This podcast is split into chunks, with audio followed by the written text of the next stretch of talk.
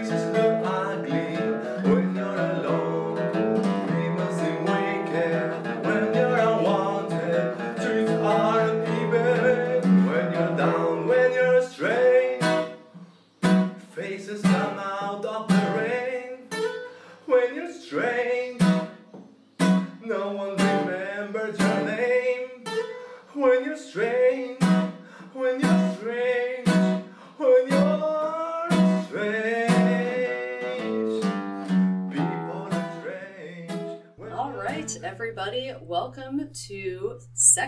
episode of Two Nuts in a Pod. Number two. Definitely not recorded on the same day as episode one. We would not do that. No way. No, we're st- we're still running. We still got the steam. Um, we're so excited because the beautiful and amazing Mandy Olivam is sitting in front of us. Mhm. Um, has been our dear friend for a long time, and um, also just has some amazing things to say about these topics. So we're going to introduce her, and, and you guys can like have uh, like I've said about Mandy a lot that I want to like bottle up her soul and drink it for breakfast.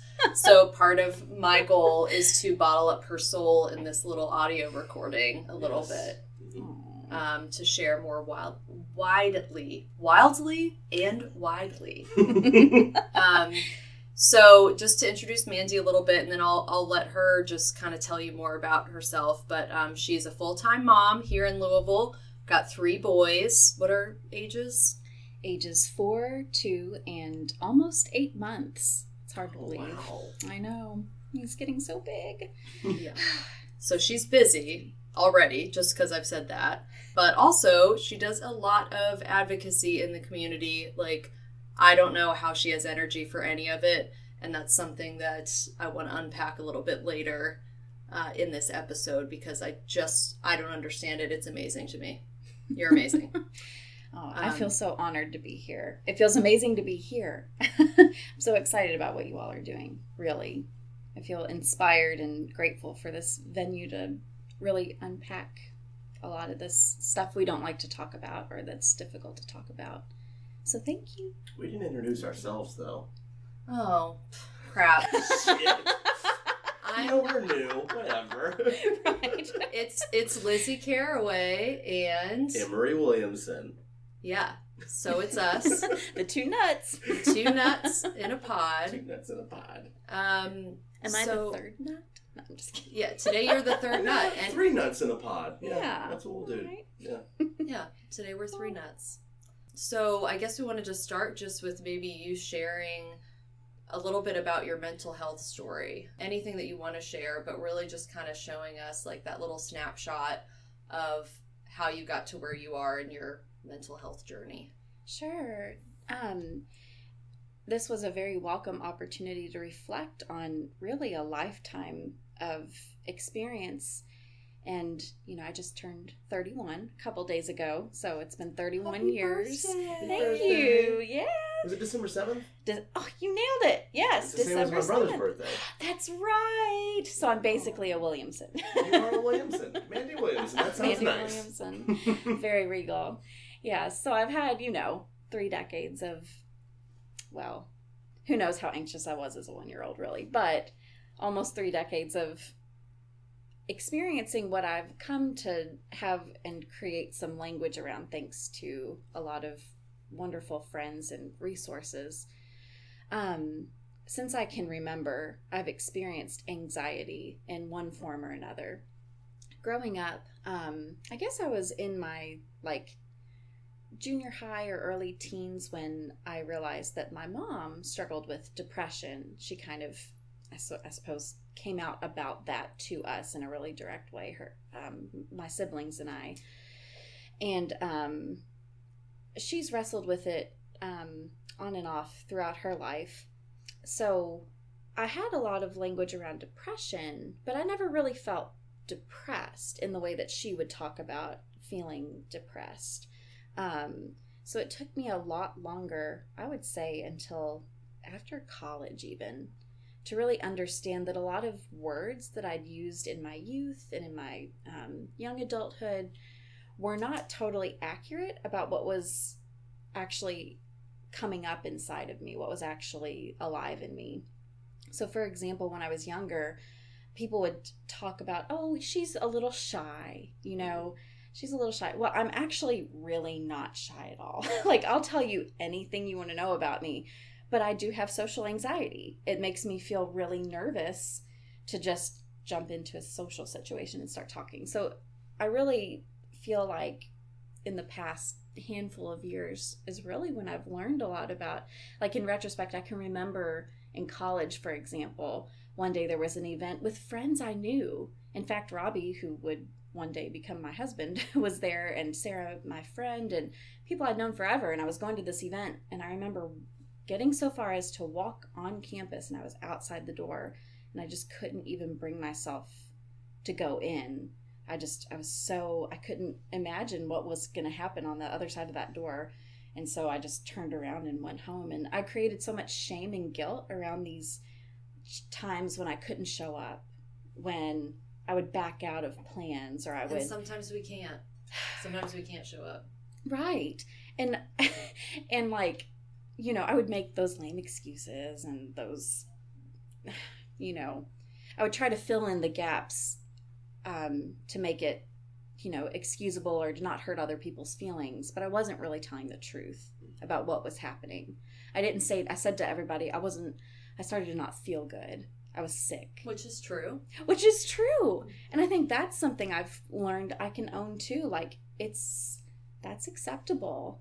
That's a, that's a telling the truth about what's happening in you. When you say you're feeling so sick that you can't go your anxiety is making you sick. So um, in the past five years as uh, lizzie mentioned at the beginning the shift in my life that's really brought me to have to confront in a whole new way um, my experience in relationship to mental illness is having children so in the past, I think one of the reasons I could go like this far in life without even really understanding that I had anxiety was because I was incredibly lucky to have really unusual opportunities for like reflection and sharing with other people in groups.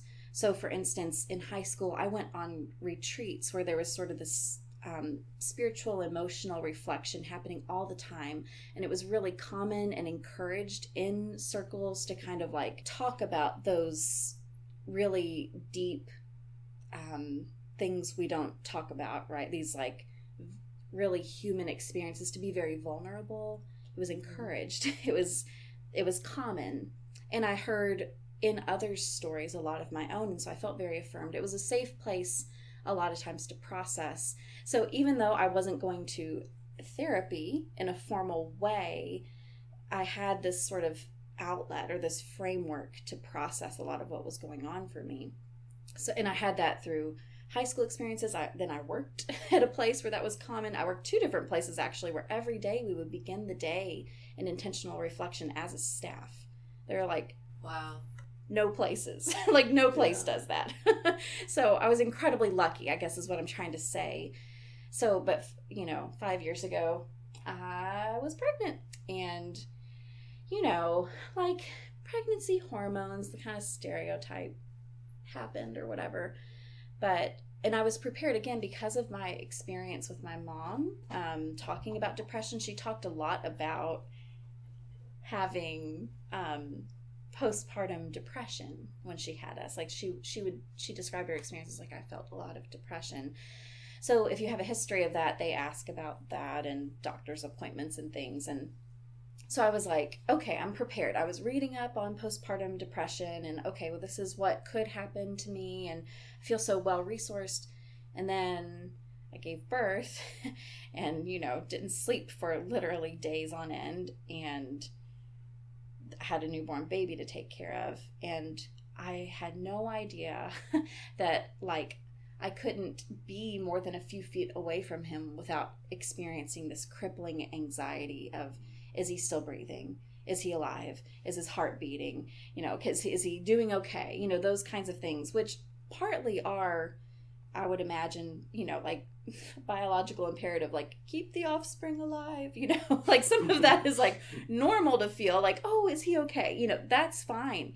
But it was on a different level. And the tension, I mean, like at night, we uh, had this idea that he was going to sleep next to us in a bassinet, but the bassinet was just high enough where I had to sit up in bed to see him. And I couldn't, I just couldn't after like a day or two, a night or two of that. I said to my partner, like, he has to sleep in the bed with us because I can't, I can't, I can't sleep at night at all. Not, I have to constantly be watching him, feeling if he's breathing. Because, um, and that was like the beginning of understanding what my anxiety and parenthood would look like. Again, what I like am sharing, I'm sure people listening who have had children may have had these same experiences and they may be to a lesser or greater degree.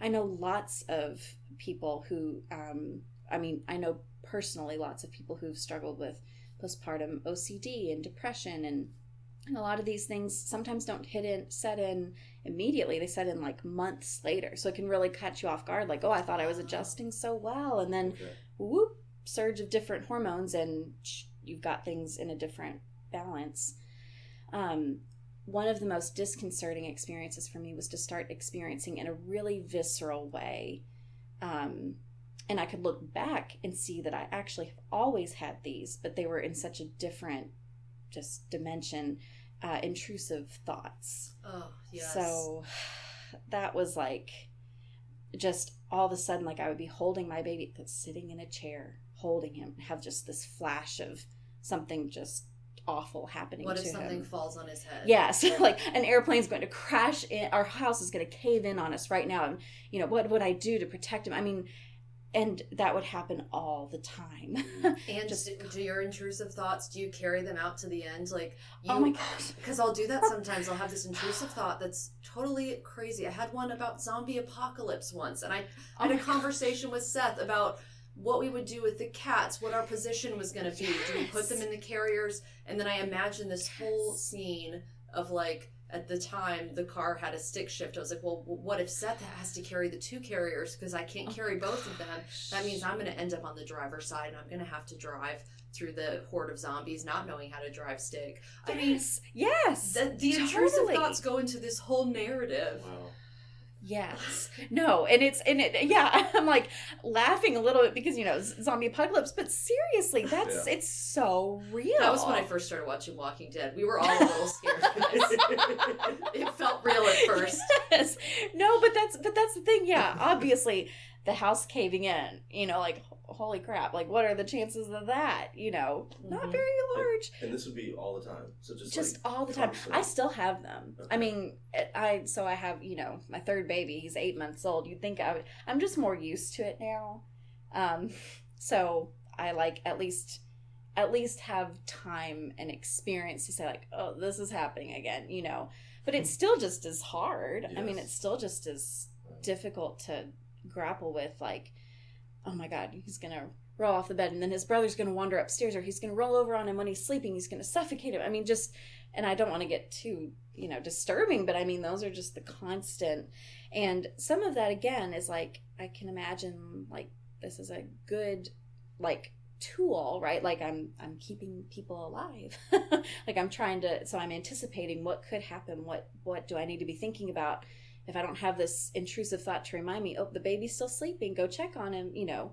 Well that's you know maybe not as advantageous or whatever but in this in my life in everyday life in this very modern you know like he's not in the jungle somewhere under a leaf you know like predators everywhere. He's like on a bed surrounded in cozy pillows like he's mm-hmm. fine you know. Mm-hmm. But of course that's that's not what it, it feels like And sometimes that's good to remind yourself that like these things that these emotions that you know sometimes come across negative that they do have they have served us in some way in our lives.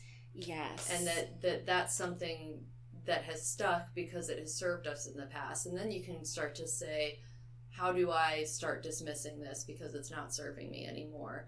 But you know usually with this stuff it's messy. There's elements of it that serve us and there's elements that don't absolutely so what you're talking about about getting a little bit of like detachment from the feel like being able to stand back and watch the feeling a little more it For sounds sure. like Yes. And I I appreciate the way you frame that because, again, like looking back at my years where I was lucky enough to have people reflecting back to me what I was saying and what I'm wrestling with and my anxieties and um it was easier to see the gift in it, I guess. In those spaces, it was a lot of like social justice focused spaces or like spirituality focused. So it, feeling deeply about something was a, a magnificent plus. you know, you're you're you're accepting and, and paying attention to the suffering of the world. Like you're awake. Yay. You know, like it was like celebrated in those spaces, not as like a I'm not as like a, a you know, um, in a way that was like it's okay to, to be this way. It's okay that you have a depth of care. It's okay that you feel anxious about this. I don't know. It was very affirming in the way that like again, not that it would just dismiss it like you don't need anything to help you cope with these things in day-to-day life, but in a way that was like saw the power in it, like you were saying, I guess. So Interesting. And it's so it's almost like your your unique like opportunities with engaging in these kind of like sounds like kind of support groups, but you know, with that social justice aim that might have taught you early on that advocacy was this safe space, like this world where, you know, even if it was hard to show up, that there was that positive reinforcement that when I have shown up, yes. I have felt better. Yes, you hit a huge nail on the head. and I think that's it. As I've gotten older and branched out into different kinds of activist spaces, I've noticed I can't sustain my engagement in certain contexts Hmm. because there is not space for that deeper uh, reflection. There's not that space for building relationships on a on a deep level with other people um, and and you know while it existed in the previous contexts i was in we all know in not just social justice circles there's this glorification of burnout. You know there's this glorification of like flag you know flagellating yourself to death like working so hard to make something happen.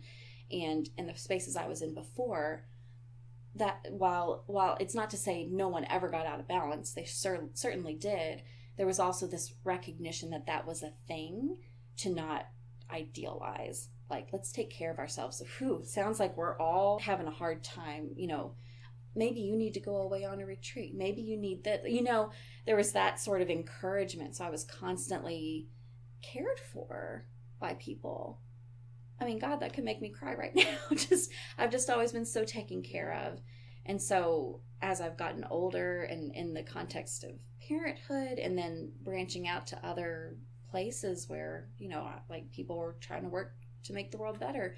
There's not always that sense and i don't mean that as a you know an um, insult in any way to the work that's being done. It's just a recognition that for me especially in my mental health journey that's integral. If i'm going to sustain it for the long haul i have to have those connections those frameworks for processing and relationship and care. Um, and one of the spaces now as a parent mama's hip family cooperative.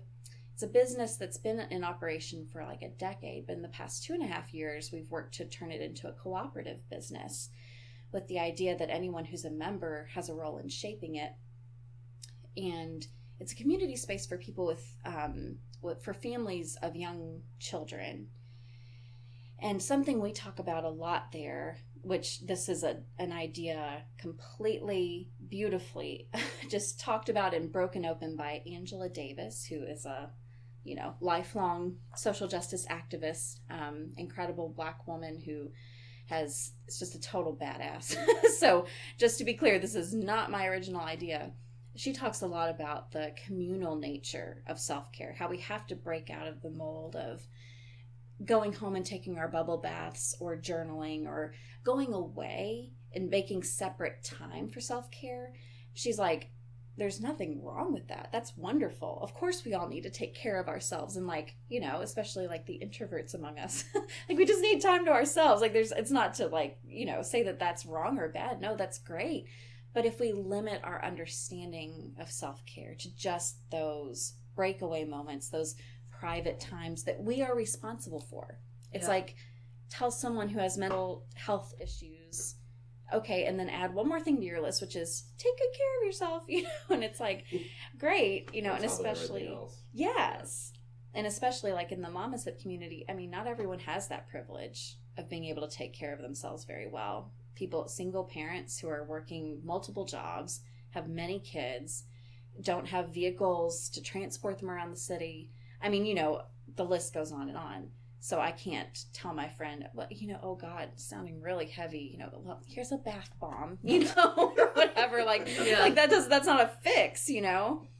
So we're really exploring how to create modes of community where outside of the exchange of capital outside of typical ways that we can really take care of each other. So i really um, again continue to be supported by amazing people and something i wanted to mention about my mental health journey um, sort of as a disclaimer is that um, I I deeply believe that there are so many important ways to take care of our mental health. And I just want to be honest that especially it hasn't been until I've become a parent that I've realized I might need to get on some medication or something or like regularly see a therapist. But until actually at this moment, I am neither taking medication nor regularly seeking a therapist and that's probably not very good because I don't think I'm really operating very well. Um, my anxiety manifests a lot as intense rage. Hmm. Um, and Oh, I feel you on that. yeah, Especially when the anxiety and the PMS overlap. oh my gosh. Let me tell yes. Hormones are. Lots of a rage. bitch. yeah, they're A terrible. lot of, a lot of rage. Very ragey. Yes. And that's, of course, super complicated and embarrassing and hard to own when I have three young children. You know, mommy doesn't want to just like scream at you. Like, I, in fact, I try my very best to practice gentle parenting tactics. And yet, on any given morning when I've just reached breaking point, I haven't slept all night, you know, we're all tired, everybody's in every, you know, a million directions. Uh, my anxiety's built so much, I'll just break down and just scream at everyone. And I want to own that because I know I, and again, I feel so much less alone even saying this now because I've heard so many other parents say the exact same thing that this is a common experience. Yeah, I I will say that I appreciate your openness and you being authentic all the time. I, I especially see it, you know, because I don't see you as much. And little disclosure here, we actually, uh, or disclaimer, whatever the word I was looking for, uh, we actually lived together That's uh, about ten years ago. Lived, I always forgot about that. and it, uh, we even lived together when you had gotten married, and I was just the Yeah. bachelor roommate up in the living in the attic while the married couple lived down below.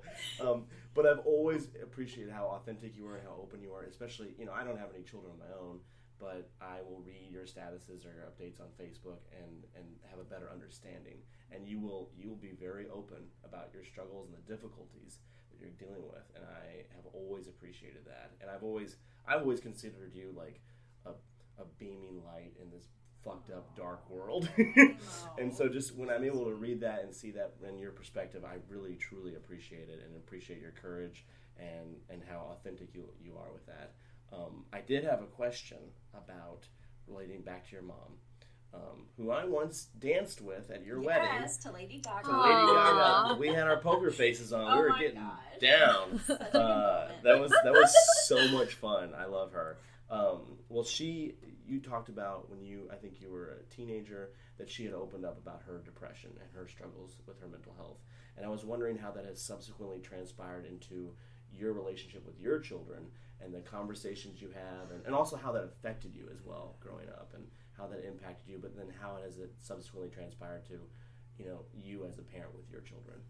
That's such a great question. I really appreciate you asking it because one thing I've realized too that in this day and age, I have again like so much at my fingertips in terms of like I can find community where I don't feel so alone on in every facet of my life as a parent, as a young as a woman, as everything. And my mom never she just didn't have that. You know, she had community in some capacities but not like that she didn't have support groups, you know. So, her owning her experience of depression, I know was a huge, like, fuck you to shame and guilt and like what a woman or mom should be. You know, it was just like a huge thing for her to have to do. Um, I can really appreciate that in retrospect. And you know, without, I guess, speaking for her on her journey, I guess just trying to center it on my experience, you know, it was, um, in looking back, I can see a lot of like the rhythm of our day and things like that, how much, um, how her depression did impact that. I was homeschooled most of my life. Again, another weird fun fact.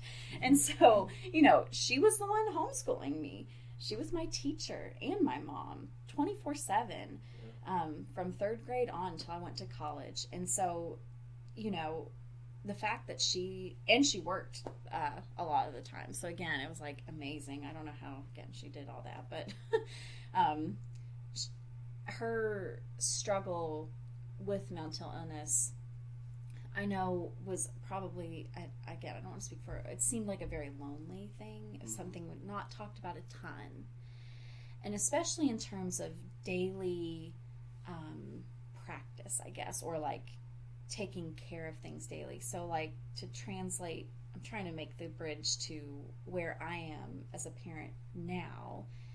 I think one of the things I appreciated about my and appreciate continue to because she's still in my life and I love her so much. Uh, my relationship with my mom is that we are so we can be open about that. Like, um, you know, she's a private person and all that. I'm a little bit more of an open book. So with my own kids, what I'm striving to do is like when I have those moments, those rageful moments where I've just screamed at everyone, at seemingly out of nowhere, you know, to the four year old, how does you know he doesn't necessarily see or comprehend the building blocks that led to this breakdown moment. You know, he doesn't see all the, and um, so it's. I think that's one of the hardest things for me is just how unfair it feels to them to have to wrestle with that. But what I try to do is just be as open as possible. Mm-hmm. You know, I really valued that from my mom when she was able to be open, and I want to be that with my kids. Like, I'm having a hard morning, and I just yelled at you, and I wish I had taken some deep breaths and found calmer words to say what I needed from you. I'm I'm sorry I yelled, and it's not okay that I yelled at you. Sometimes I'm able to say, so now I'm gonna go and do the thing I should have done before I just screamed at you. And I'm gonna go get some water and something to eat, you know, because that might be why I'm freaking out because I haven't nourished myself today. Um, and sometimes it's like, now we've got to freaking get out the door and go to school, and I'm sorry, you know, like, well, ugh, that wasn't perfect, you know. But what's amazing to me is that already he can mirror back so much of what I say. And and it's not just me. I would say like my partner is amazing and he and my kids are I mean, kids are amazing. They're resilient in spite of me. You know what I'm saying? Like they are he is so, like they are all three, my 2-year-old as well, like so self-aware in a way that they express what they're feeling. They're learning to name their feelings. Oh, I love that. Yeah. We, that's one thing that came up in both of our stories is that we just didn't have words for the ways we were feeling. Yeah, exactly. You- The word only word was weird for me. I Yeah. just always felt weird. I, I exactly the same thing. We didn't know what the words were. We just were like, yeah, I guess I'm just a really weird kid. Yeah, right. Well, and I can especially see in my oldest, like already tendencies toward anxiety, and it's hard to see. Uh, And it's also like I'm trying to break open, like he might be picking up on what I'm putting out there, you know, because they're little sponges. They pick up on your energy. So if I'm super anxious, that might be why he's more anxious, and when I'm calmer, he's calmer. But, um, but he is gosh and i talk mostly about my four year old because my two year old like where he's at now is equally amazing he's like i'm mad i was mad when you took away my toy or whatever i don't really take away their toys but you know put up that thing i wanted to play with or i'm you know i'm just so sad grandma cheryl has to leave you know like and he doesn't say it that clear. He's like, I'm sad grandma so have to leave, you know. So sweet. Um, but he's like learning to at least tell us about it. And it's hard when, like, instead he's just screaming, you know, or he's like hitting at his brother. It's like, let's slow down. Let's bring our voices down. Like, let's calm down first, which is so hard because I'm still learning that at age 31. How do you calm down first? Um, or just get to some equilibrium and then what's going on. But my oldest is able to articulate more complex thoughts and he'll he'll say things like, you know, it sounds like you might need a break right now or things like that or he'll say like the other day he was he was kind of playing with his little baby brother because he loves babies and um but i was trying to get the baby down for a nap and so i was getting a little more frustrated and the baby's nursing and he's touching me and i'm like getting touched out and i was just like just oh you know please just please leave him alone i'm trying to get him down for a nap you know don't i've said this and and you know he just okay, mom.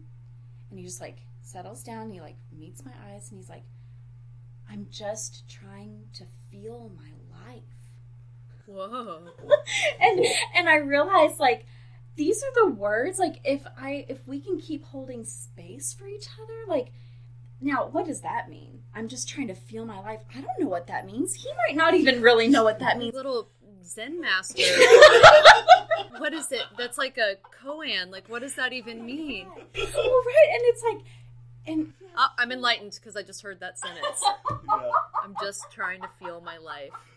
and it's amazing to sit there and realize like he just put me in check you know like okay and okay how am i feeling my life right now like you know i can tell him i'm just tired i'm really tired right now and you know everybody's touching me and i'm getting a little agitated i could say that instead of like god please get off me or whatever I could, like i could be a little more eloquent you know i could just like settle down and find those words because like you all said i mean it is hard. That's been a huge part of. Uh, there's a woman, Eileen, who's helped me so much with through nonviolent communication, and that's part of it. Like, what's alive in you right now?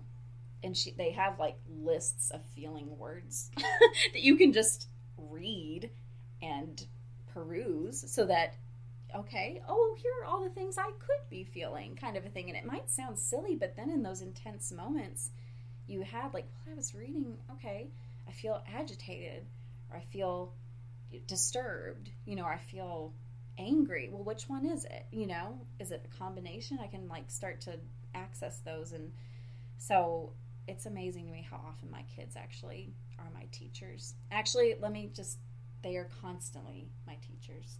They're better at this than i am. I think kids are because they have more questions and less assumptions. I think I think what's beautiful about this also is the the generational foundation that was set by your your mom, showing her being vulnerable, being open, talking about mental health struggles, and how that has subsequently transpired to how your children are able to voice their feelings and their concerns and how and and own those feelings and be so open about it as well. And just you know it's I, I view your mom as just she's an absolute treasure Aw, and and the I fact agree. the, the fact that she she did set that foundation and it's just a beaut it's beautiful to see how that has transpired over the years and what it's created now is these three amazing beautiful children who are able to talk openly about their feelings and their emotions and own it too i think it's it's amazing That's so cool to give kids that space and not to. I think often it's like the assumption is that kids are acting out for no reason. For right? I, I think that that's like a go-to assumption that people have, that adults have, is that if if kids are acting in a way we don't want them to act, it's this very controlling thing. Kids aren't acting the way we want them to act, then they're acting out for no reason. And you know, I love that you create these spaces for them where you always assume that there's a reason and that no reason is more valid than another. But you know there's there's always something motivating some sort of emotional reaction no matter what age you are you know and it, of course it's much harder to unpack with kids i'm sure. And there's just tons of communication strategies you have to learn on the job. No, for sure. But also to your all's brilliant point earlier, I think the other wonderful thing is like constantly having this mutual practice with each other is like there is a reason and sometimes we we don't know what the reason is. Like sometimes i do have a freak out and it's like yeah i guess i'm tired of this but i don't really know why i'm having a panic attack right now you know? And so sometimes like also holding that space of like for my kid to say like for me to say what is going on? and for them to say like i don't know. I don't know what's going on. And for us to know like feel that sense and it's not perfect all the time at all. I mean i rarely feel like okay i did that really well you know like constantly humbled by everything but also being a parent. Um, but there have been so many moments where you know it's it's just that visceral like tears and needing to come close. I think what you said felt so important just now both of you actually the thing about it being this foundational thing built over generations and this idea that like train of thought um hang on i'll find my train of thought sorry. Also mom brain oh my gosh that's such a real thing. I hate it i don't want it to be the case. I have that already. So what happens if if I actually have a kid? Then I'm really gonna have mom brain because I I do that all the time where I just completely Yeah, I, I have mom brain. Forget. I, I don't know what the fuck I'm talking about right now. Imagine how I felt when I was like teaching students and I'd be talking about something and be like, oh shit, what am I saying right now? Oh, I call them uh, like- I call them awkward blackouts if it's in front of a group where a bunch of people are staring at you, and then suddenly like you not only forget what you were gonna say, like you just forget what words are for a second. It's just like this like. "Ah," and then you're thinking about the fact that you're that you don't know what you were thinking about and it's just like this awkward blackouts. It used to happen to me when I taught, and it was terrible. I would just, I would, and then I would talk during the awkward blackout, and then I would have no idea what I said. I know that somehow I, what, what I it rambled. with was more rambly words. I was like, all right, don't know what to say right now. Just keep going through it and just, just yeah, it'll be fine. yeah, Well, it's good that I had I'm that sure none of pocket it on a sense, mental but- health podcast because everybody gets it. They're like, oh yeah, no, but I think I think what I was gonna say was around like, yeah, this generational build, and I think a lot about the fact that I have. Well, I think I have three sons. I mean, uh, that's probably who they are, but only the oldest is really old enough to tell me. I love that. But um, I've been thinking about that a lot with like these gender reveal parties and stuff. Is oh gosh. I know. That's a whole other podcast. Yeah, we won't- we won't get Oh into that, gosh. but- for real, I mean, yeah. How do you know? Episode three. Yeah, exactly. Yeah. Gender reveal. no, but for real, I mean, gosh, yeah. but I like Fuck that phrasing of it. I think I have three boys. You know, you're not sure until No, they well, they're making that journey every day. They are. They're telling me who they are every day. I just have to pay attention. But I guess I could more simply say I have three children who like um it's it's a I think one of the things that's helped me on my mental health journey and that I see we want to push things away. That's what it was. You were saying like kids do act out, right? In quotation marks. And so we really want to push it away or we want to stop it right Yeah. there. Like, ugh. That's silence it. yes. Mhm. Like that's disgusting or disgraceful or embarrassing to me as a parent or whatever. When my, when Oak we had some friends over the other day and he, out of you know he was getting super exhausted and all this and he said like you know I just hate you to me.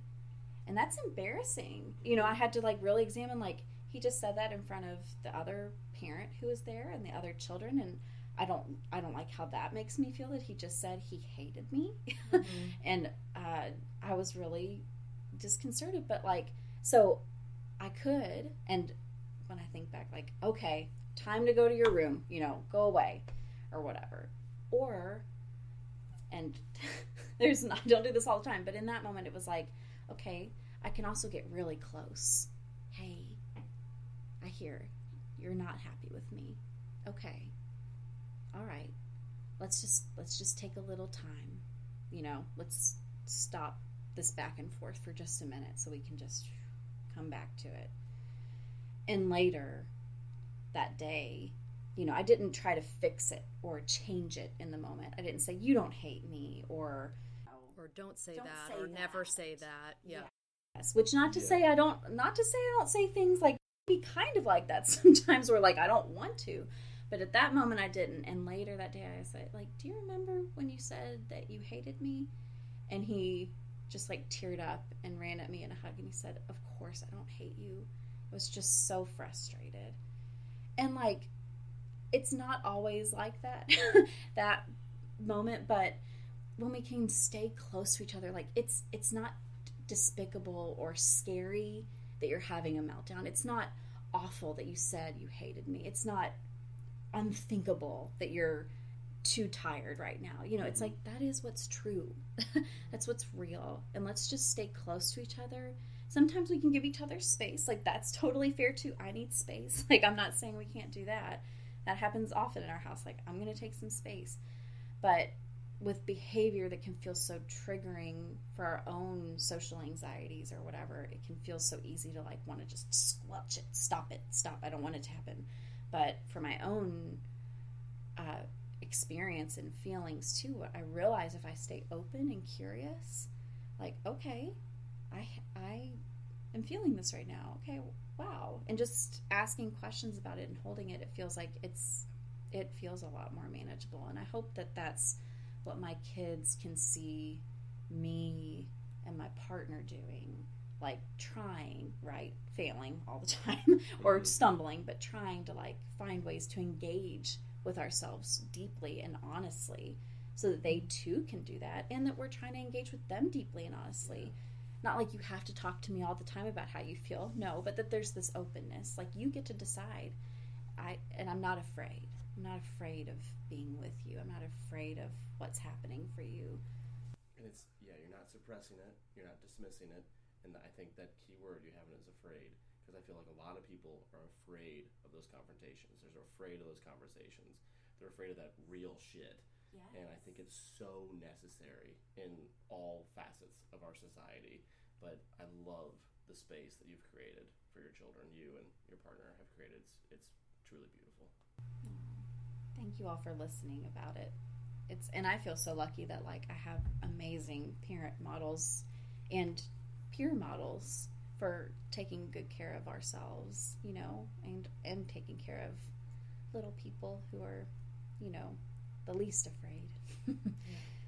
And and I think that what I really like from this conversation today is seeing that you've channeled aspects like throughout your life it seems like you have had very good adaptive coping strategies that have always involved bringing people closer in. Mm. And wow i hadn't thought of it you that way Maybe that's why you haven't needed medication or you have, you know, um, because you've built such a strong network th- that, you know, a lot of people don't have. But, you know, that finding your people thing is huge, I think, to getting those kind of strategies and, you know, finding the people who support you the way you need to be supported. No, for sure.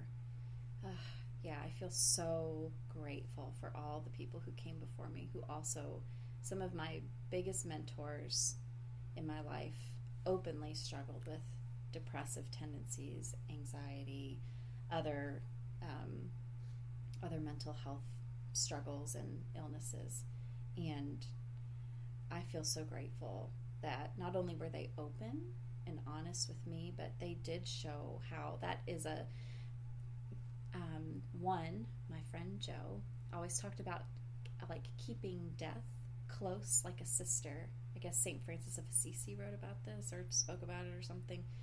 Keep death close. Like don't pretend it doesn't exist. Don't don't like put it over there. Like keep it close like a sister.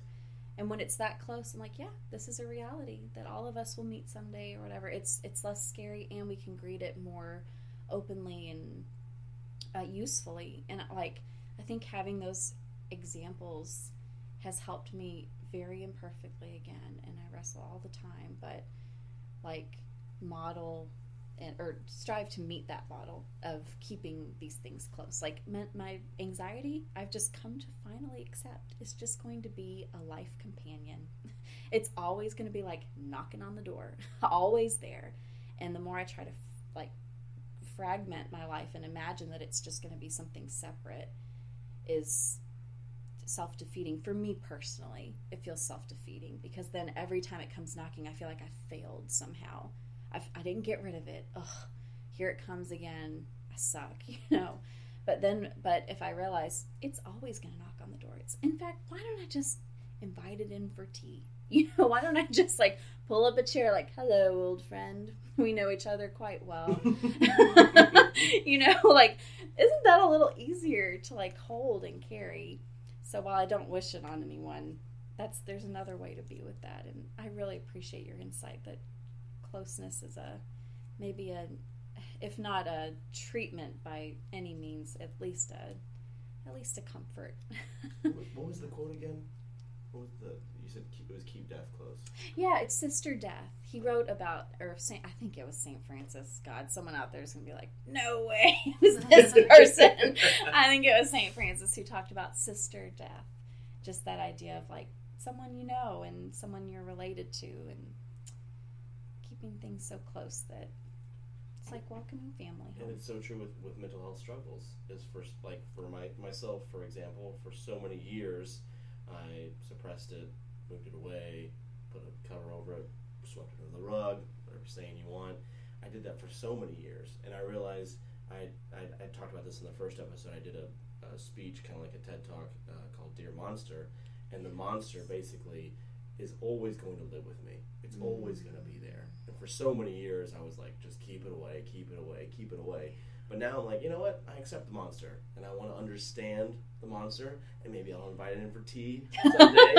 but if I don't understand it, I'm never going to get better, and it's always going to be there, and it's going to rock my shit all the time, and I don't want that. So how am I going to control this, and how can I work with this and work with these feelings and emotions and these mental health struggles?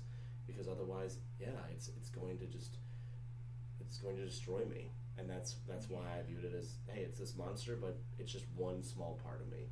The monster's part, a small part of me, just like you know, I love education, just like I love my family. These are all little things that are par- parts of my life, and mm-hmm. it's it's when I dismissed it or pushed it away was when it became more and more problematic and more and more mm. devastating ultimately. So I I really appreciate that perspective.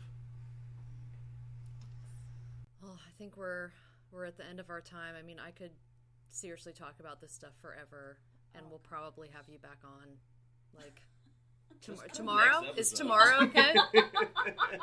I'm Um, so grateful for what you all are doing because again, like not only it's it's easy to sit with you all and draw close, you know, and to sit and chat about this. You make it easy, so thank you. But I just truly believe that sharing this kind of space, even if it is it, whether it's in person or virtually, is what's going to really transform our capacity to care better for each other. So thank you. Thank you so much, Yes, Mandy. Thank you so much.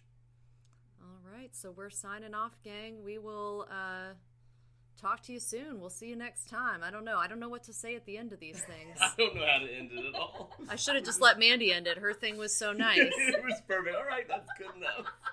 Um, Three well, nuts in a pod, you know. nuts in a pod. yeah, so three nuts in a pod reporting today. Um, I do always want to say that I love you guys, everyone who's listening. Um, it's okay to not be okay. You're awesome. Keep getting close with each other. Don't be afraid of each other. We're not that scary. I love you too. Love you all. People are strange when you're a stranger. Faces look